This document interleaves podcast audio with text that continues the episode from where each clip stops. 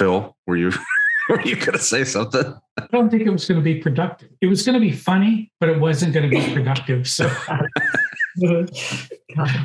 Yeah. I mean, yeah, Very I'm a natural fit. I decided that, you know, also in principle, I'm going to drink the last of my bottle of Russian standard vodka in private. Because I have told people it's the house vodka You know- here, but now it's I actually have a much better vodka option for your needs, Oh, which is the, oh, the Listen. Uh, vodka of, of Iceland, yeah. which I think should be our new sponsor, given we want to Yeah. meet at some point in Iceland. I mean, Oh my and- gosh. and how Icelandic of this company to have a coffee cup with a carabiner as the handle. yeah. it's true. It, I hope that on the bottom of the cup it says not a life saving device. Uh, no, it, it, it does say on the other side, lava first sight, which I think is right. I Oh, think that's, That's great. awesome. this is our new you seen those- sponsor. So new and by the way, the vodka is amazing. It's one of the best vodkas I've had, and I've had lots of Scandinavian vodkas like Finlandia and things like that. And this is something else. It's really, really good. Yeah. No, but what I was thinking is, you know, um, I, I think I last year I asked you guys for like body shot, body shots. That's not the, that's not what I mean. Um, for uh, Clarify again. yeah, thanks, thanks, Oliver. awesome. But like full, like head to toe, right? Because I like to put them on the thing. So I don't know if you got other. You need to stop talking. Stop. Oh, stop yeah, getting all fully clothed, fully clothed. Now this is PG.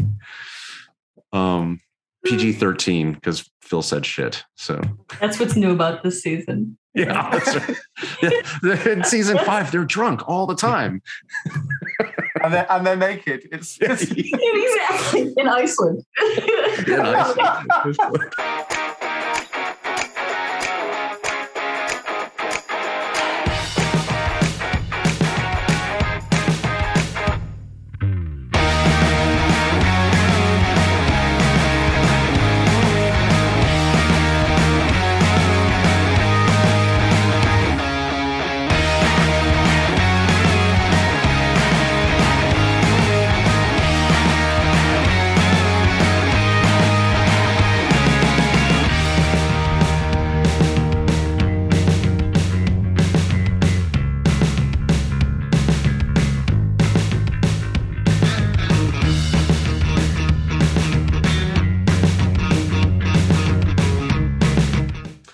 Hi, everybody. Welcome to another episode of Consultants Saying Things. I'm Chris Lockhart. We have with us Phil Yanov, Oliver Cronk, Wendy Keene, and we are talking today about, um, I was going to call it narratives, but I think it's really about storytelling. It's really about effective communication in the way in which we communicate our ideas to our peers and our clients, um, consultants. I mean, this is bread and butter for what what we do as consultants, um, and I think it, it's it's worth um, a discussion. And I think we've got some pretty good examples, and you can see it around the world every day. Um, going on of, of effective communication and not so effective communication.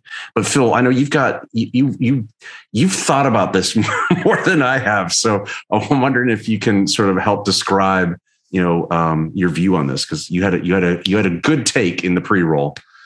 Yeah, I, I think that if you cannot tell a story, you cannot enlist others into your endeavor, whatever that might be, right? You have to be able to plant a flag. You have to be able to create a vision of where you're headed. And, you know, and I think it is why people, for example, might ask someone to work with them as a consultant in some space. They can't tell this tale on their own. For some reason, they're inside this bit and they can't see it, they can't tell it, and they need someone to create that external narrative arc. But if you've got story, then you can create a vision of where you're headed, and people understand it, and they will follow, and they will all come in line. And better yet, they'll communicate it to each other, right? But if you can't get a story right, I mean, they're just wandering around because no one knows exactly what to do. And I've got to believe that everyone that we are talking to has been in some project and they're going,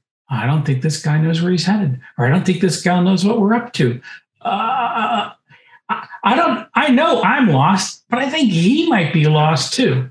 Yeah, I mean, I don't know how many of you read the book Sapiens, but one of the things I found fascinating from Sapiens was how effectively civilization is basically just shared storytelling.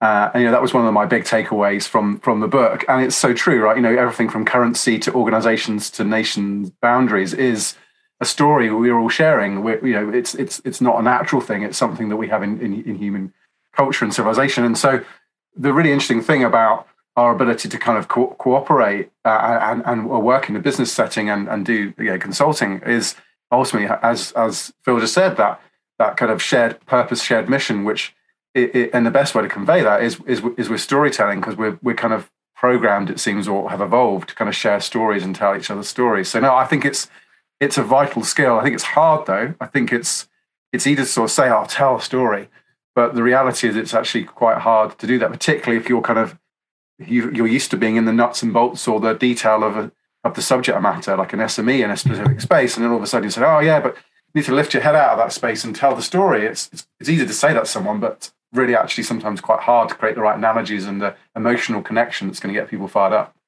Yeah, and you know, not everyone has the skill set right for that, right? To and or feels comfortable doing that sort of thing, right? And you know, I I, I know people. I'm sure we all know people that um, uh, approach the world in a particular way, right? Like uh, my wife said, uh, like in accounting and finance, right? So she deals with numbers and things all the time, right? And I deal in the world of, you know, I'm a history major, right? Let's talk about, you know, so we we we approach things from from different perspectives. But I mean, I Phil, you had you had an interesting story that you were telling me about uh, your the board game conference that that you went to.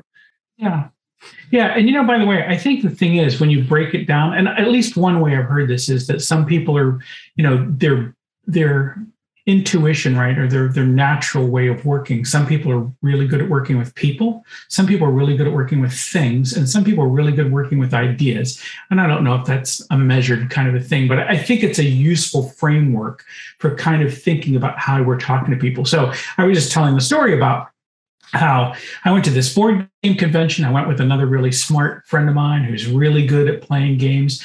But he and I, I noticed when we were there, there was this energy because we were playing two different kinds of games. I like games where you are playing the people at the table. You are playing against and with them and trying to figure out something, right? Whereas he was playing a game and his style of game, and this, I know it sounds pejorative, right? But I feel like it was accounting for points or something, right? But I mean, but the whole idea was it was like you were doing little engineering drawings of towns and villages. Now, it's a great game and people love this game, but I was sitting there thinking there's almost no interaction with the other players. I am never at any point either coaxing or coercing or bullying someone at the table as a game, right? I mean, because that's what some of the games I play are about. I mean, I like to bluff, I like the social deduction stuff. But I think in this, that was an ability is I'm naturally built, my brain is wired to tell a story at the table and to either engage people in the story or tell them a story to kind of influence them at the table. That's the game I like to play. The game of let's keep track of this set of numbers and let this thing, ugh, not my game. But he, as an engineering bent, was naturally wired for that and was really good at it. And I just had no aptitude at it. So, so I mean, so that's that's like a framework, right? For for that. And I know Wendy, we we just talked not that long ago about business architecture and frameworks, right? I mean, is there a framework for storytelling here? Is, do we need an arc a storytelling architecture? We have a new role, new role, TM, uh, mm-hmm. trademark, the storytelling architect. I do really like this though. I think this is, um, you know, Phil, as you say, there's people, there's ideas, there's things. I think there's a lot of truth to that. To your point, Chris, it, there there is storytelling methodologies, right? Just look at the hero's journey. A lot of people will go back to that. There are tons of classes today, and even tons of storytelling frameworks. There are even storytelling canvases. I've seen a, a, really good business school class for leaders so they can tell their strategies through story. But I also think to the people, things, ideas, humans are really different. I work with a lot of architects and engineer types, and, and it is true that they are not as comfortable in storytelling. We're, we're focused on the idea, we're focused on the thing. And it's really hard for us not to show all our work and tell all of it. So, this is where I think it's really powerful to team up with people who can tell the stories both verbally and visually because um, i think the visual side is is also a really important part of this as well. So really drawing on on, on multiple strengths. When we were talking about architecture business architecture and and you were i think talking about or maybe it was maybe it was oliver talking about you know that that connection between all the different elements of of the business right? And how that basically is telling a story right about here's what we do and why we do it and and all that sort of stuff. Um i just i think you know there's some of these i, I you know I, I, was telling you guys i think about you know a, a colleague of mine and it's like you know and we all we've all known these people right? Super smart people right? No question about it. Um but you know just unable to communicate an idea in a way that lands right with a particular audience yeah, no, I've I've got a tangible example of this one. I think it's so I was working on a, a transformation project to kind of move uh, an organization I was working at, sort of productivity systems from on-prem to cloud. And you know, initially, I think I was far too obsessed with the technical kind of advantages and bells and whistles. And then it was kind of after sitting down with HR and the sort of change management function, I kind of got actually I needed to kind of paint a picture of what the benefits were to the organization and Ended up coming up with this house analogy actually. So I ended up talk, talking about certain things being the foundations like identity and access management, you know, to being able to identify who our employees are and, you know, securely access things. That was kind of like the foundations of the house. And then on top of that, you had things like, um, you know, document management, document collaboration, office, you know, productivity, and things like that.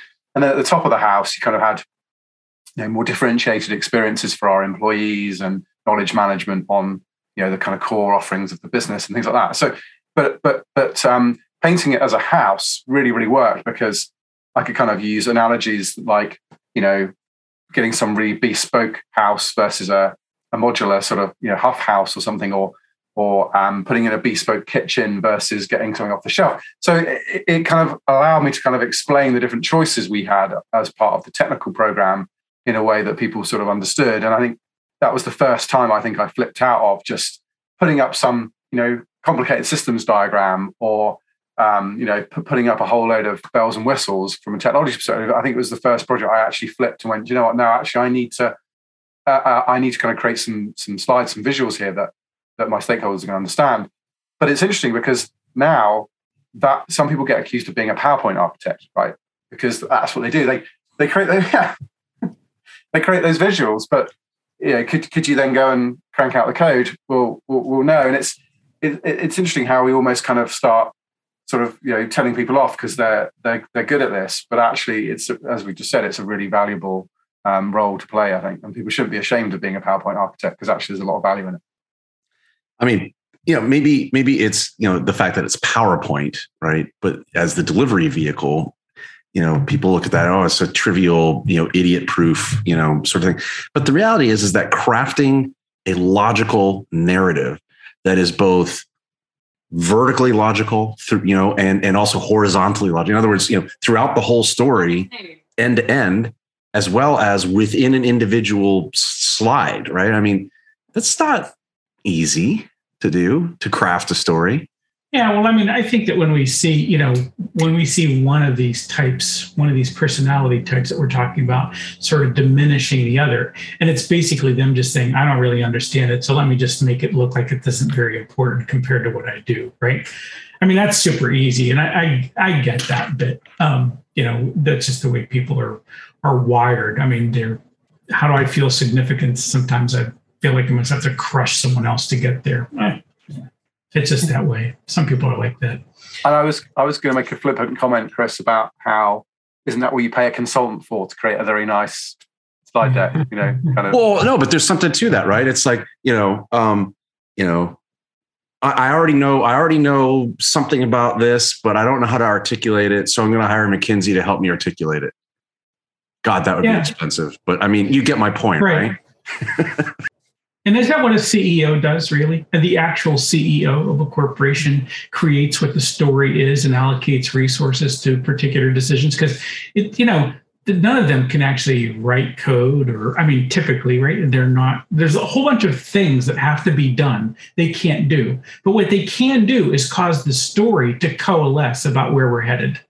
there is definitely a skill and a power in being able to logically tell a story, right? Break down complex things into simple.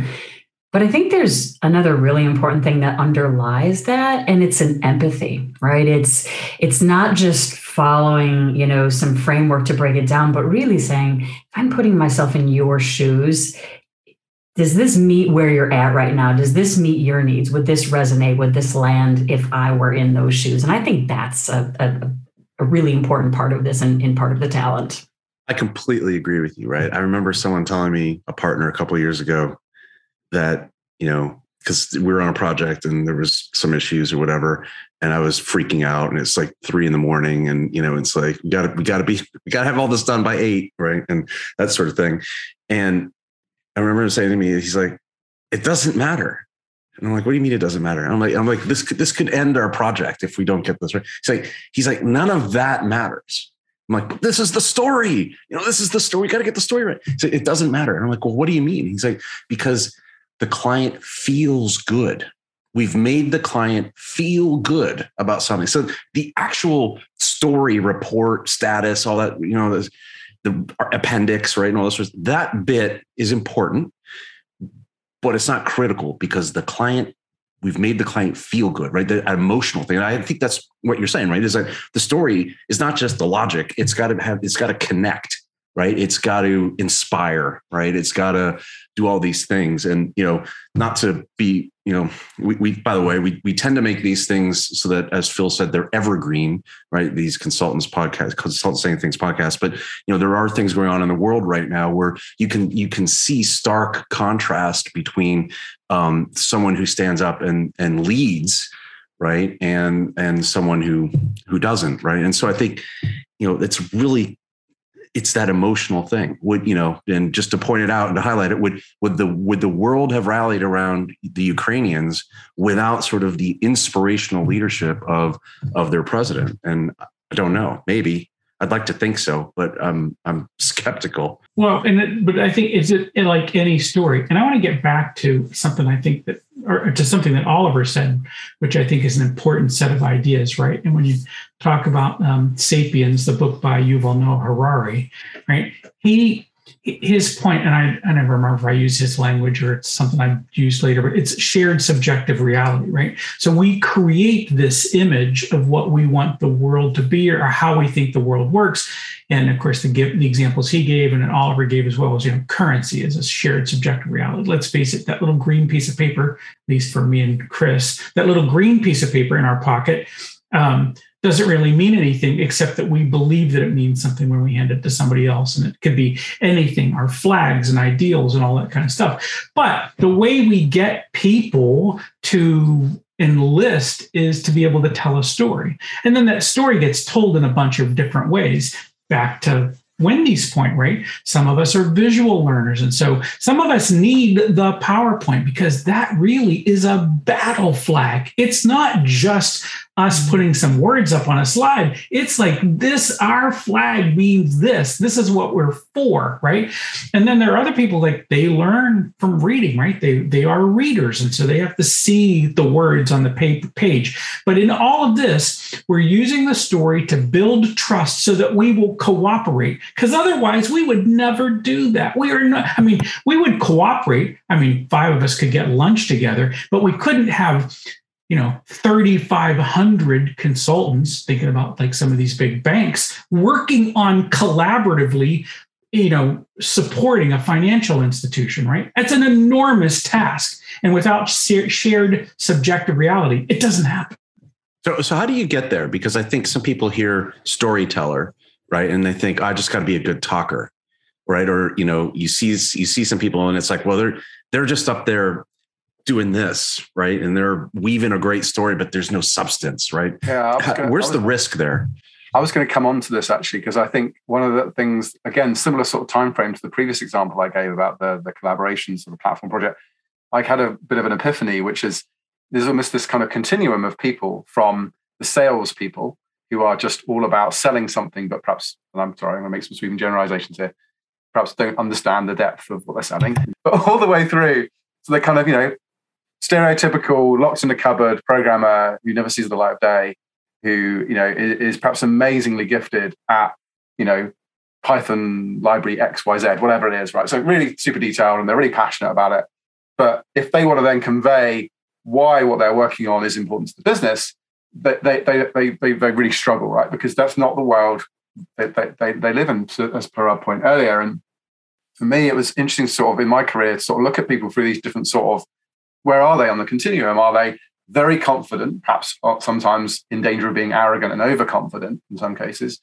Or are they uh, suffering from imposter syndrome because they know their stuff, which generally means they know what they don't know, and therefore they're uncomfortable speaking about it because they fear someone's going to pick holes in, in, in what they're talking about. So I, getting the balance right between knowing enough, and it goes back to I think I can't remember if it was on one of our episodes or on um, Architect Tomorrow, talking about this kind of T-shaped or V-shaped people where you know enough depth, but you have the breadth. And I think the breadth thing is the communications, you know, the communication, stakeholder engagement, and you know, emotional kind of engagement sort of piece. Um, because Chris, I really like what you said about, you know, it, it's really about how you make people feel.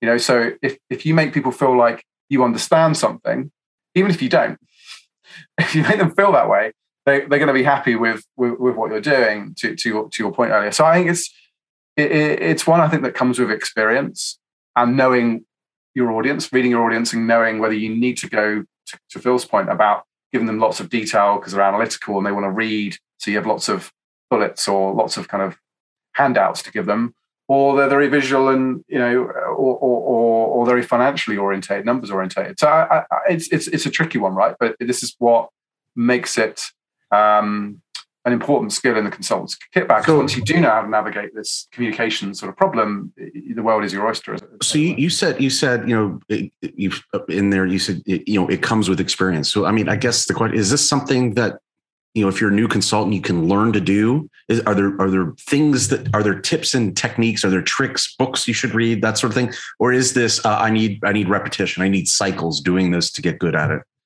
or some people just naturally gifted at this I think there are people that are naturally gifted, and then you can work at it. I think I, I think I guess if I look at myself, I've kind of I guess always had reasonable communication skills, but I think I really had to work on honing them and making them more relevant in the business setting.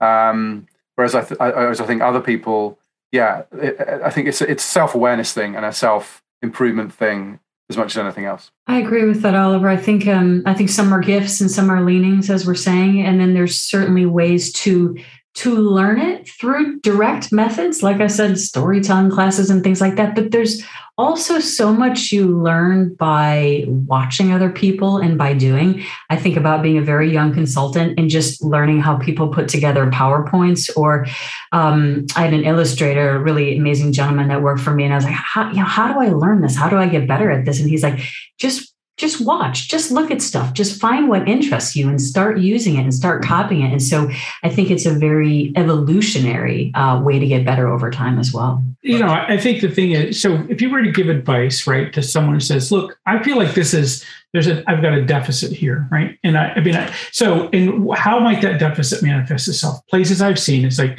hey, you know what? I try to get people to do a thing with me and I just never seem to be able to get them together, right? That's a good example. I am frustrated. I mean, I think another story, I've seen someone come to me and their story was, I am frustrated because people don't seem to trust me.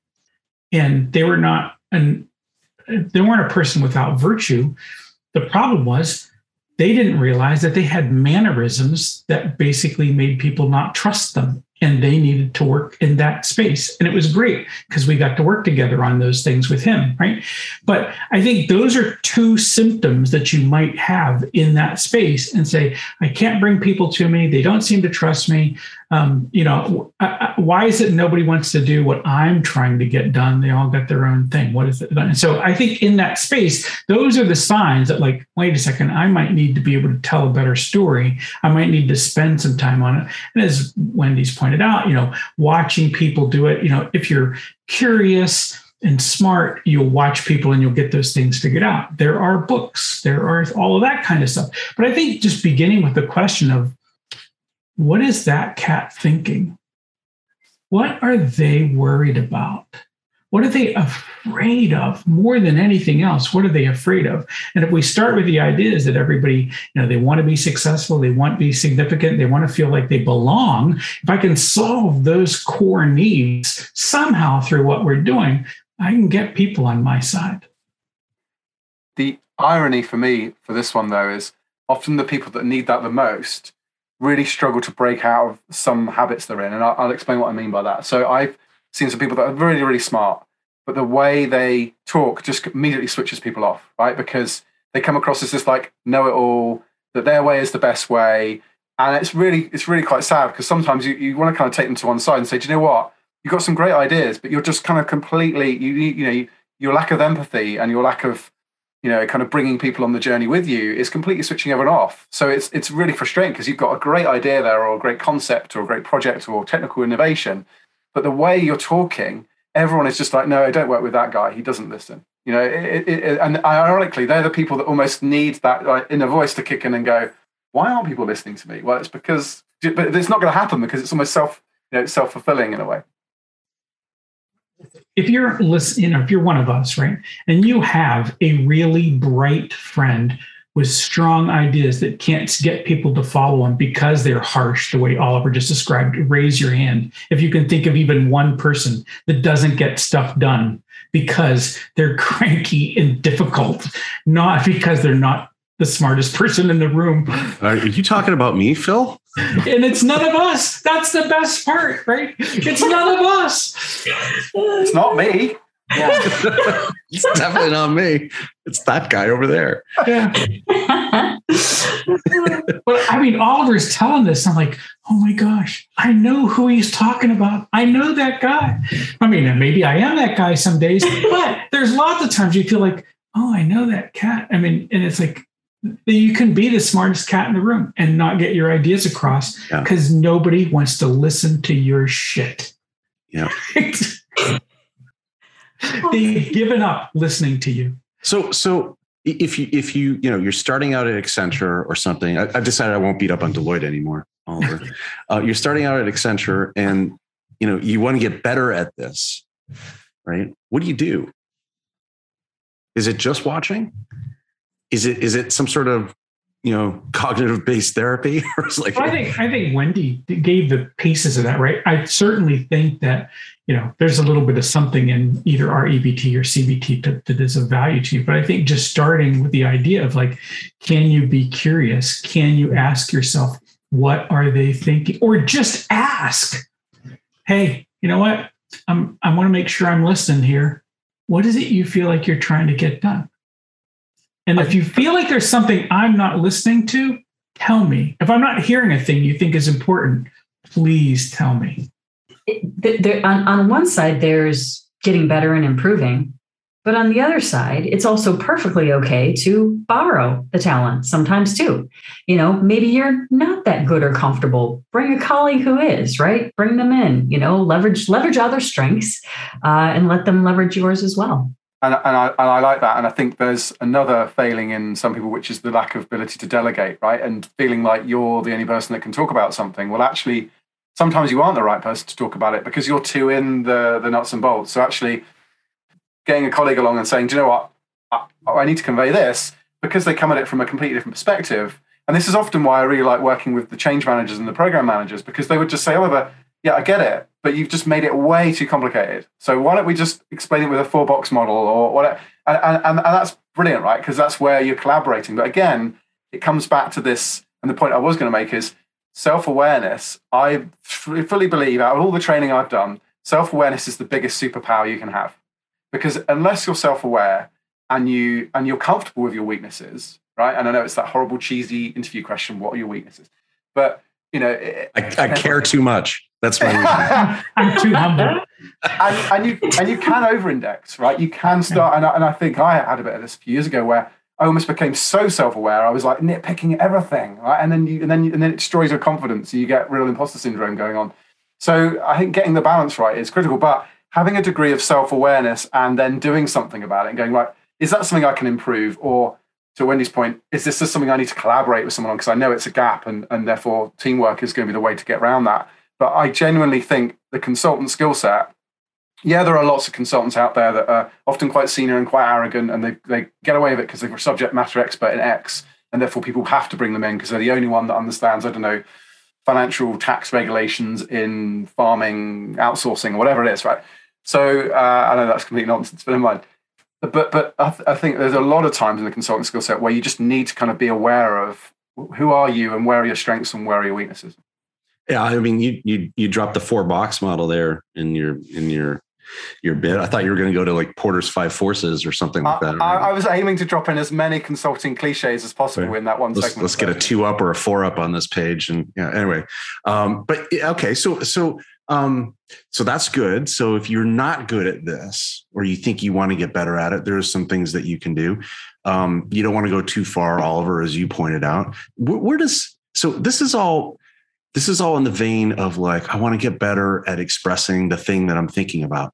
What about the often necessary, but sometimes slightly more nefarious part, which is I need to take something that's bad and represent it as not so bad, right? In other words, the spin part of this, not lying, that's unethical, but there's ways in which you can tell stories, right? This project is red but we have a way to get it to green and it looks like this right or whatever whatever the thing is but sort of that um, let's not focus over here on the on the awful part let's focus over here on the good part and and move forward where does that play or does it yeah, the thing is, when I know that something is terrible, I know that there's somebody out there who doesn't see it the same way.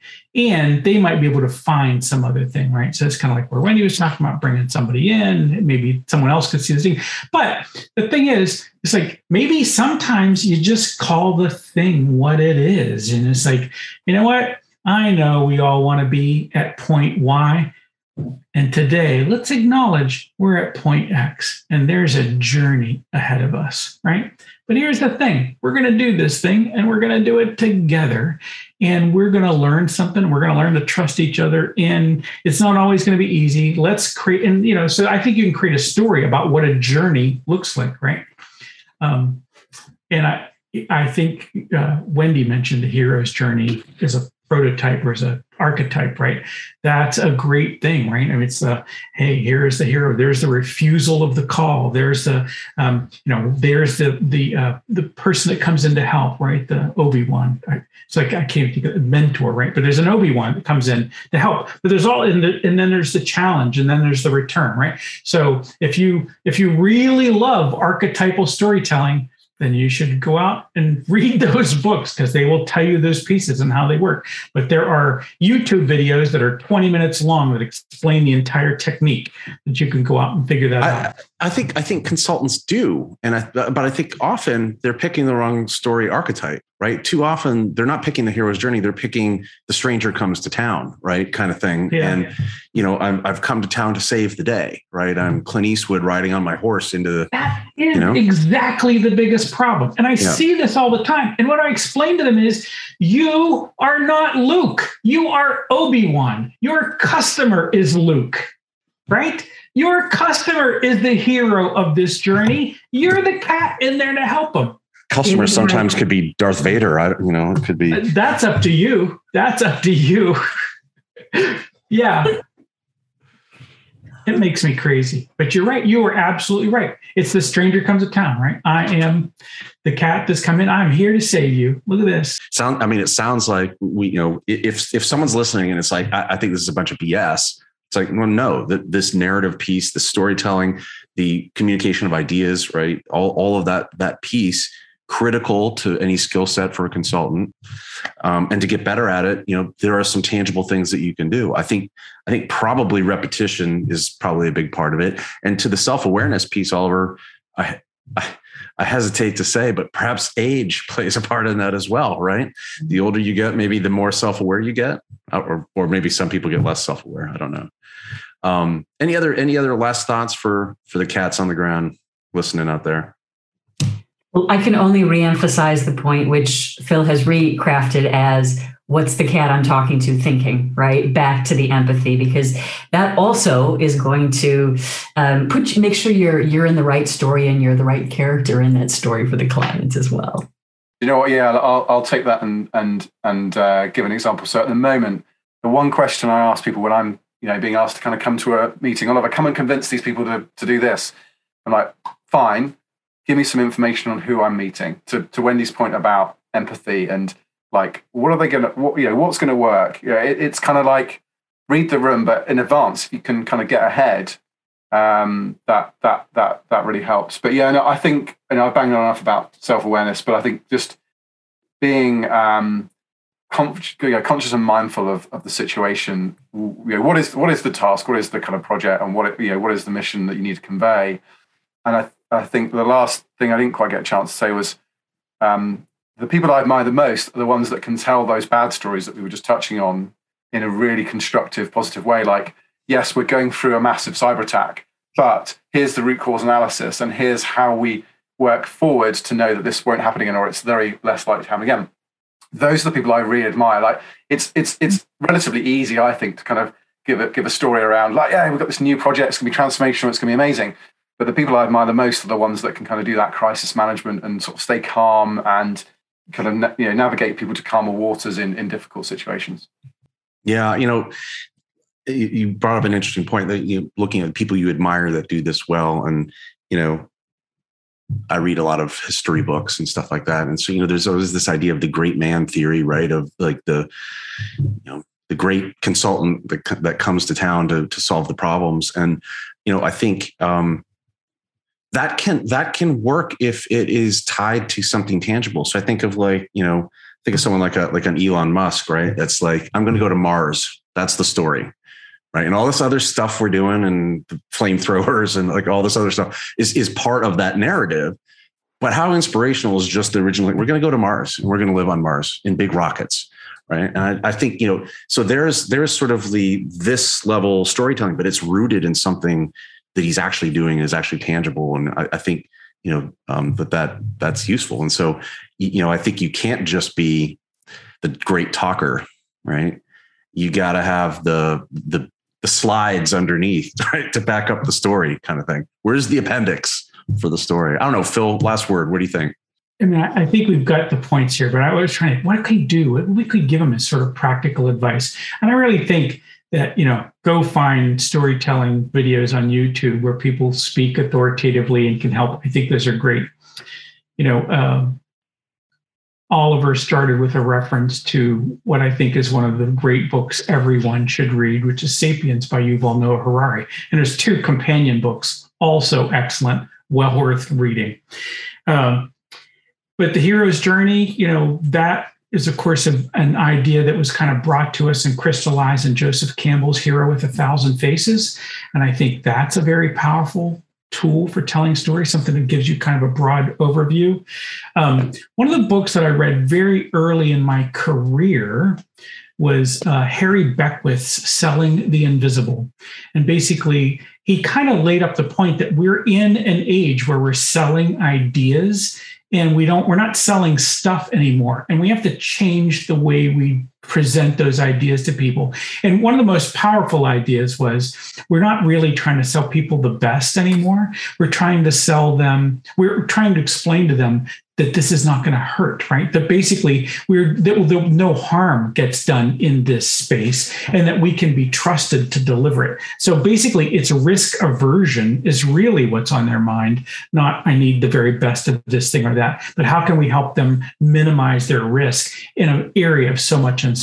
So I like I like all of those. I think that's it. I think that you know someone who is aware and interested, they're going to go find these resources. But these are a few of trusted voices in my own world.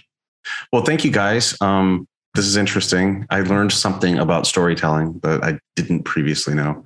Um, so that that's good always. And um, just on the empathy thing, there is therapy for empathy, and I've taken it, and it's not bad you know, maybe I need more, but you know, who knows? Well, we'll go with that.